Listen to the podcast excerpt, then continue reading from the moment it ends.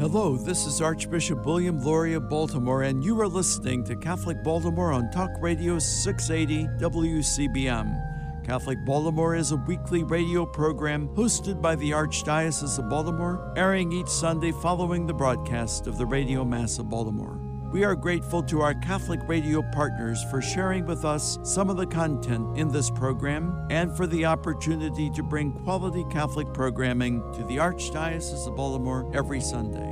Welcome to Catholic Baltimore. My name is Father Brian Nolan. I'm a priest of the Archdiocese of Baltimore.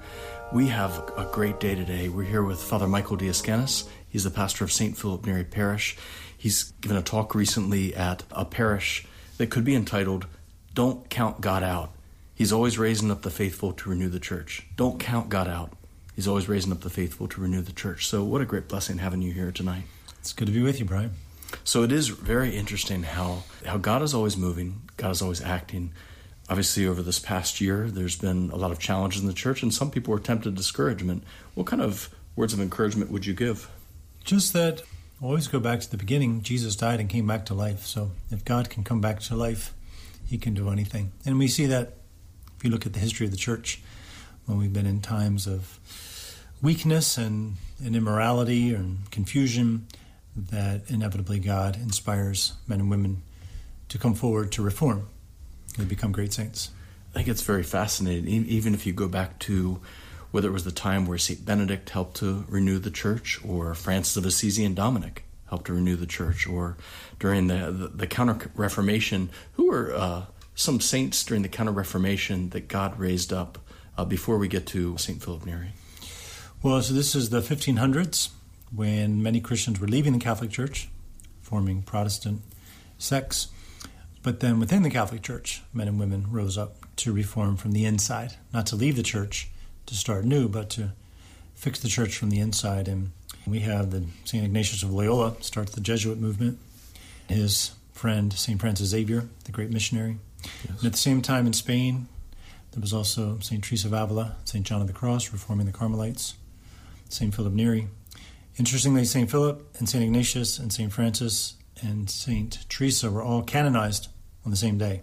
Right. And the Italians speak fondly of that day. They say that was the day that they canonized three Spaniards and Saint, yeah. meaning Philip. So, a little biased. It's interesting how, can you imagine the canonization of those powerhouses like before they weren't canonized now we talk about those saints all the time and how god raised them up. It also includes saint charles borromeo and robert bellarmine and a number of others so what a great gift. Well, in fact philip was friends with saint charles and saint ignatius or knew saint ignatius and he knew of each other and also saint camillus Silius.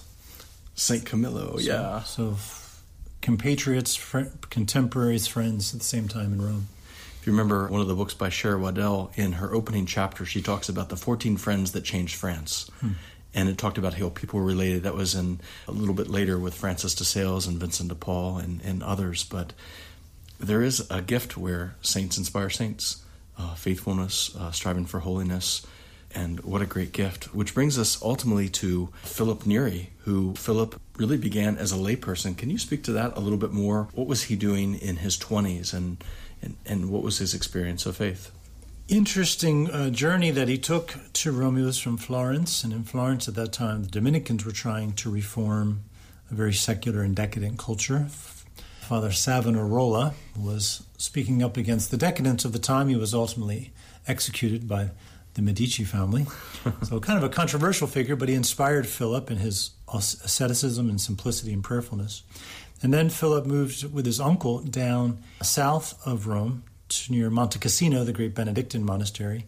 And he was inspired by the Benedictines and their life of prayer and work and study.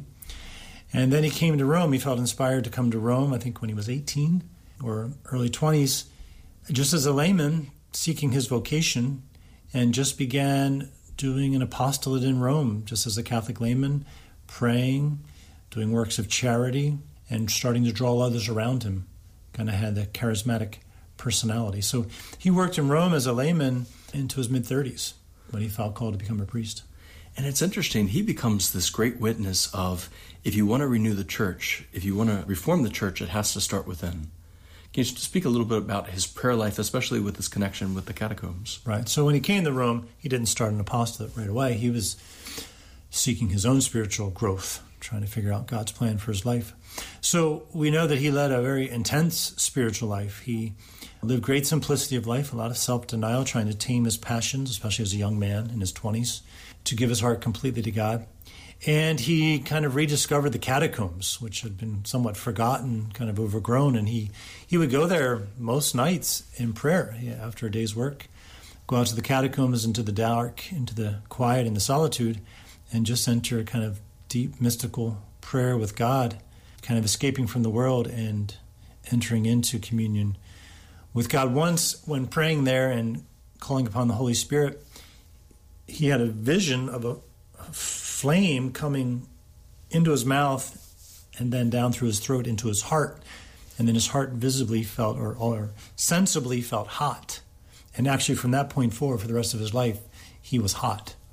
He often would go out on the roof or open his windows because he felt hot. But from that point forward, he had great kind of spiritual gifts that God gave him. So it was building himself up in prayer and asceticism, preparing for the work God had.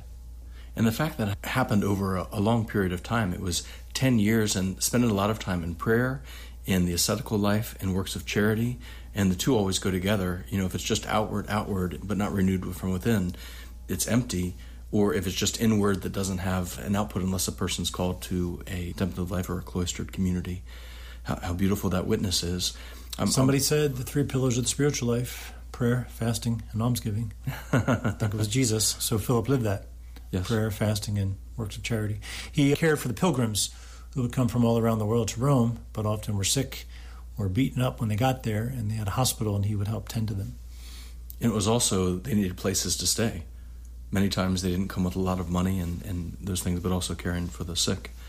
Regarding that time in the catacombs, I remember that it said that he would go with a, a jug of water, a loaf of bread, and a, a candle and a Bible.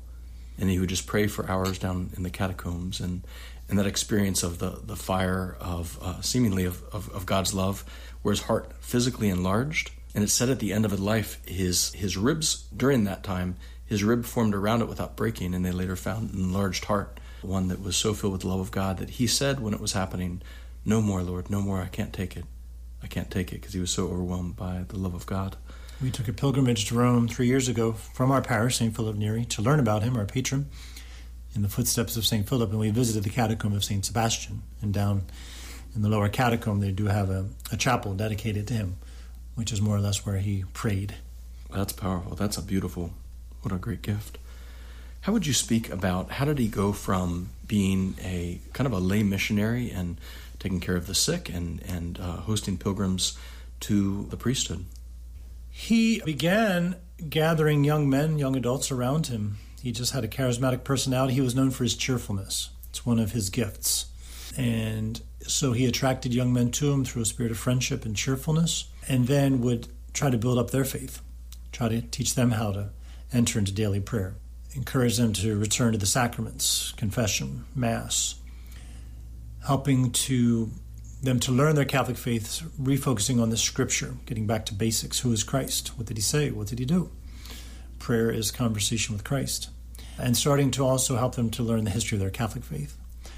But after several years of doing this and starting this kind of group and ministering to them, he started to feel the call to minister as a priest to them, to be able to give them the sacraments himself spiritual direction, confession, and communion. So, in conversation with his spiritual director, he entered seminary, and after six months, was ordained a priest. this now takes seven years. It took him six months, age 36, I believe, he began serving as a priest.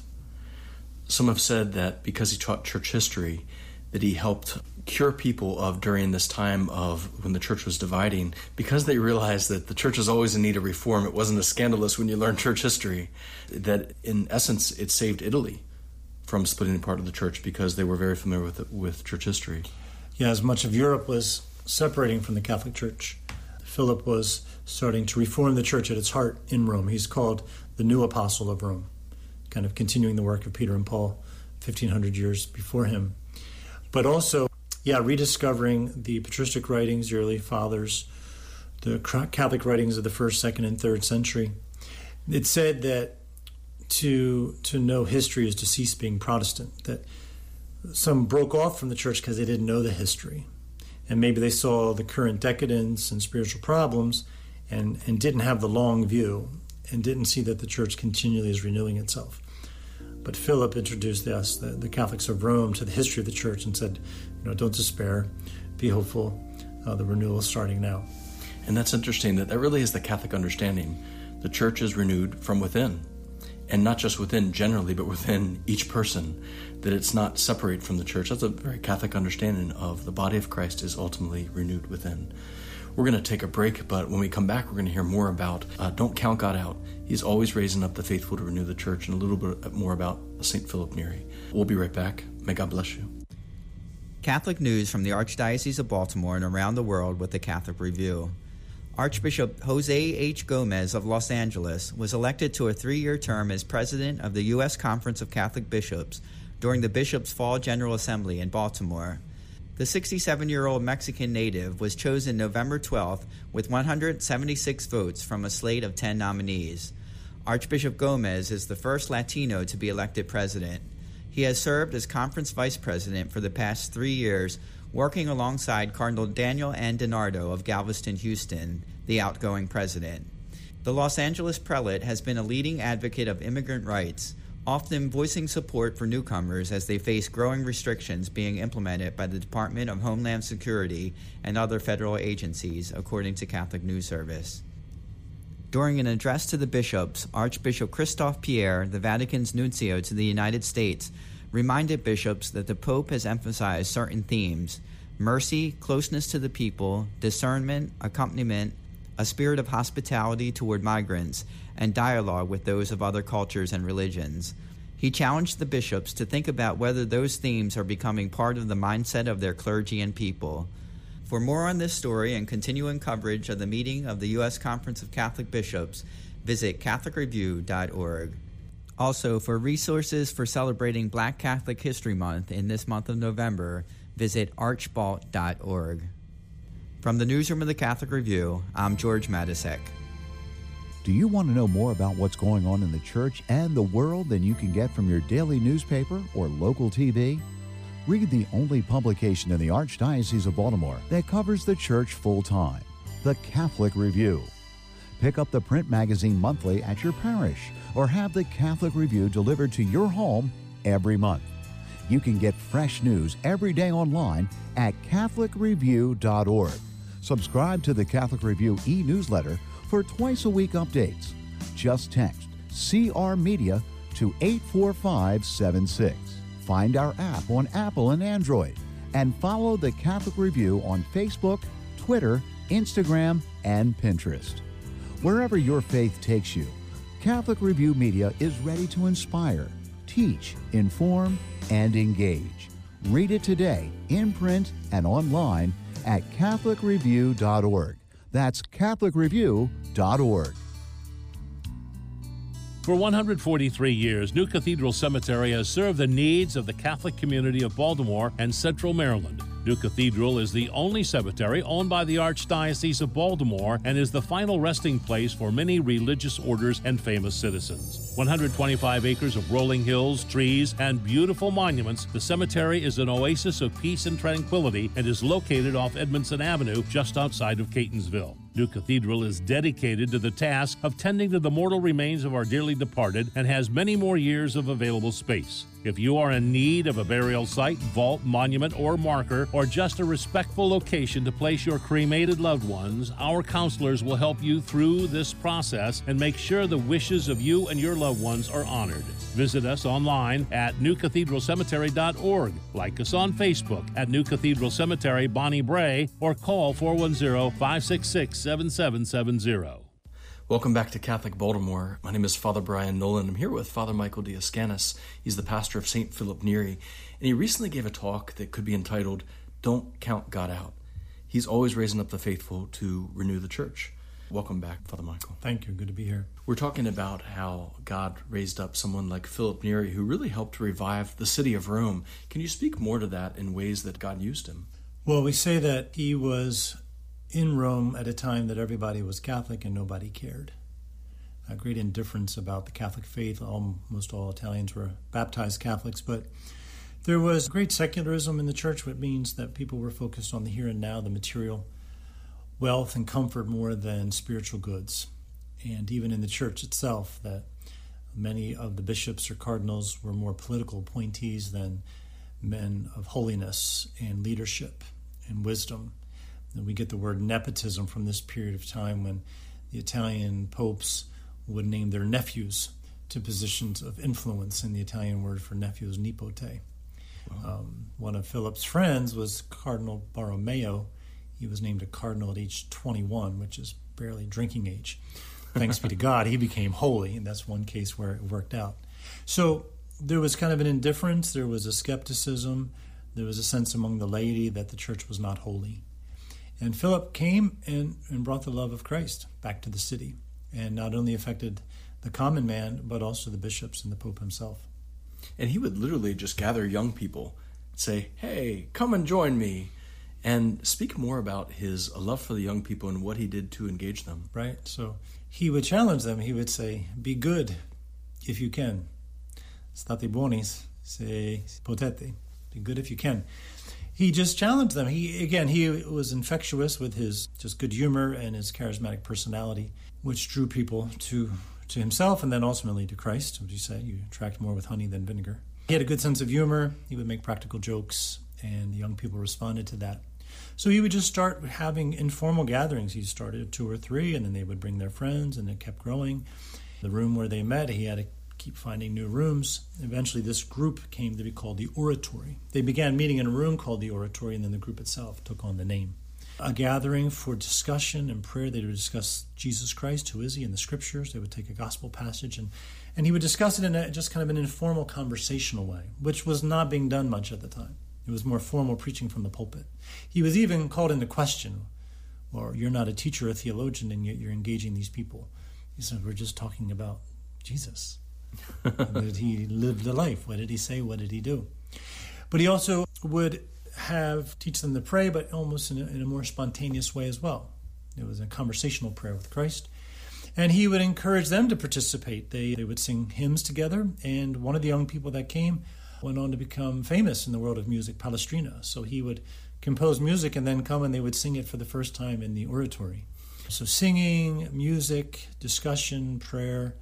They also would take long walks through the city and have these conversations. And he would reintroduce them to the beauty of Rome, the Catholic history, the tombs of saints. They once a year would take the seven church walk. Rome has seven basilicas, and they would visit all seven in one day, which is an 18 mile walk. Wow. They would usually do it during Holy Week in anticipation of Easter. And in the middle of the way, they would stop for lunch in a field and have a big Italian picnic.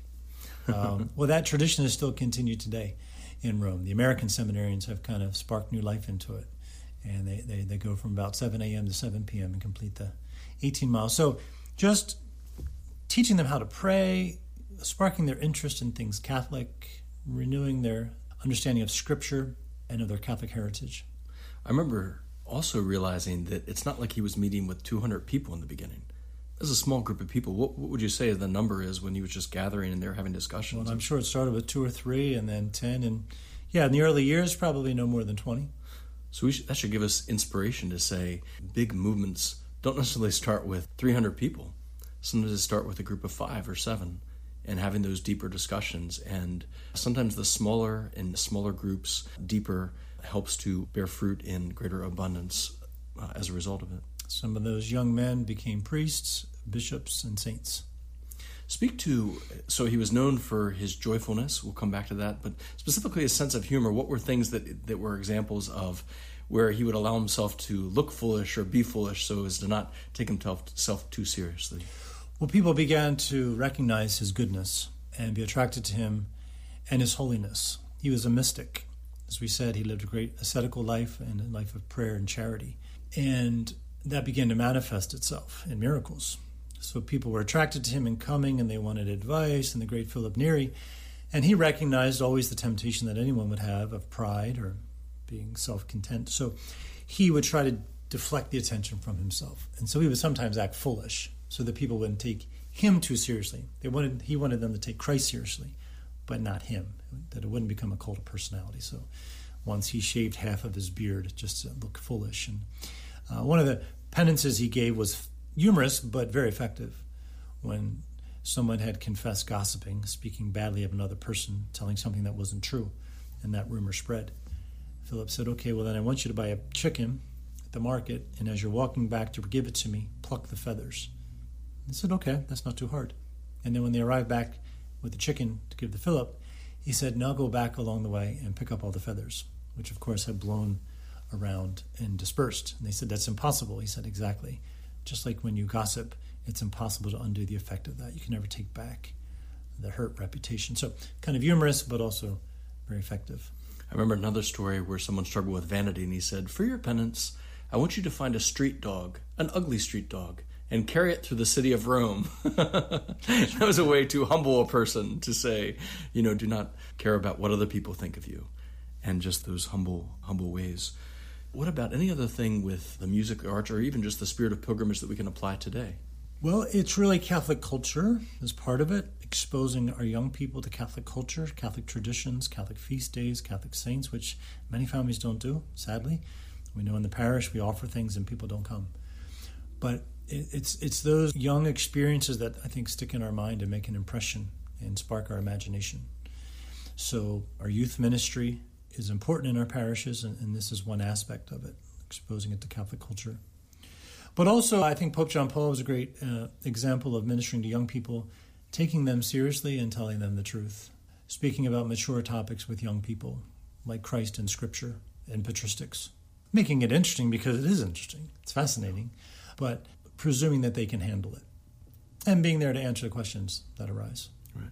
And along with that, because of his deep interior life, he had again this contagious joy that he's known for that was very attractive. And you could you could almost see like the Italian joy like hey come over you know. Come and what is one of his famous phrases? When shall we begin good today? When shall we begin some good today?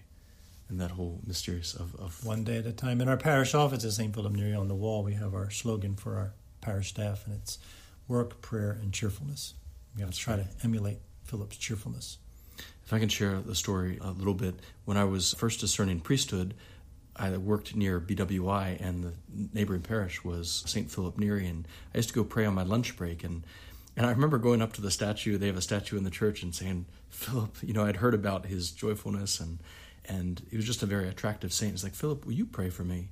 Because I don't know what God's asking me to do. And I used to pray in the church, just saying a prayer that a Jesuit taught me Lord, help me to want what you want, and help me to desire what you desire. And when I prayed that prayer, over the course of about a year and a half, I felt drawn to eventually apply for seminary and be accepted and enter. And it turned out that it was six years later that I ended up being ordained on his feast day. And it was just such a grace. So he's really been a special saint in, in my life and in the life of, uh, I know many others, just inspiring for us. Uh, we need to share the story of Philip Neri, especially his openness to the Holy Spirit. What would you say to people in terms of how his openness to the Holy Spirit should inspire them? Yes, well, we have a bit of a renewal in the Catholic Church in the United States since the 1970s, a charismatic renewal, trying to refocus on the Holy Spirit, like more directly inviting the Spirit of God into our soul and seeking to respond to his gifts. And so I think that is happening, but we need to help our parishioners engage that. Also, Philip, through the renewal, or part of the renewal that we haven't mentioned, was really a return to the sacramental life of the church. As we said, when he was in Rome, everybody was Catholic and no one cared. That's our United States today. Everyone's Christian, but many don't seem to care. He helped people rediscover confession and Holy Communion. Frequent confession, frequent communion. These two tools that Christ gave us to use often. So that's also a key pillar of the renewal. Which reminds us if we want to if we want the church to be renewed, it's only renewed from the inside out. We should never count God out because he's always raising up the faithful to renew the church. What a great blessing to have our Father Michael DeAscanis here, the pastor of St. Philip Neri. Many blessings to you, to all of our listeners, and look forward to you coming back next week. I'm Father Brian Nolan for Catholic Baltimore. May God bless you. Child abuse is not only a crime, it's also a sin.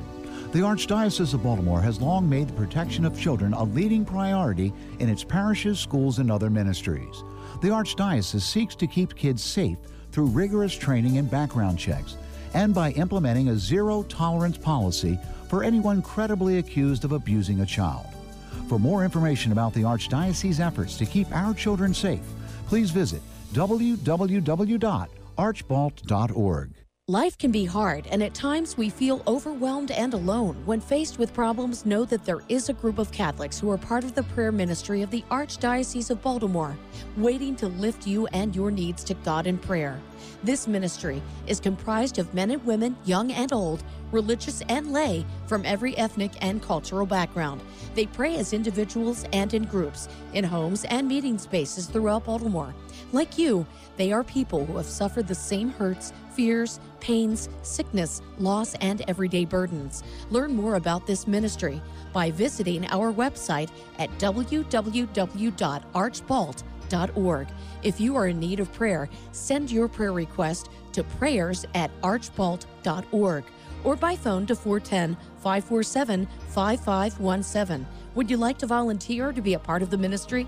Prayer ministers are always needed. Please call or email our coordinator who would be happy to speak with you. Thank you for joining us for this edition of Catholic Baltimore. As we prepare for the week ahead, let us do so in prayer together as one community of faith. Our Father who art in heaven, hallowed be thy name. Thy kingdom come, thy will be done on earth as it is in heaven. Give us this day our daily bread, and forgive us our trespasses, as we forgive those who trespass against us. And lead us not into temptation, but deliver us from evil.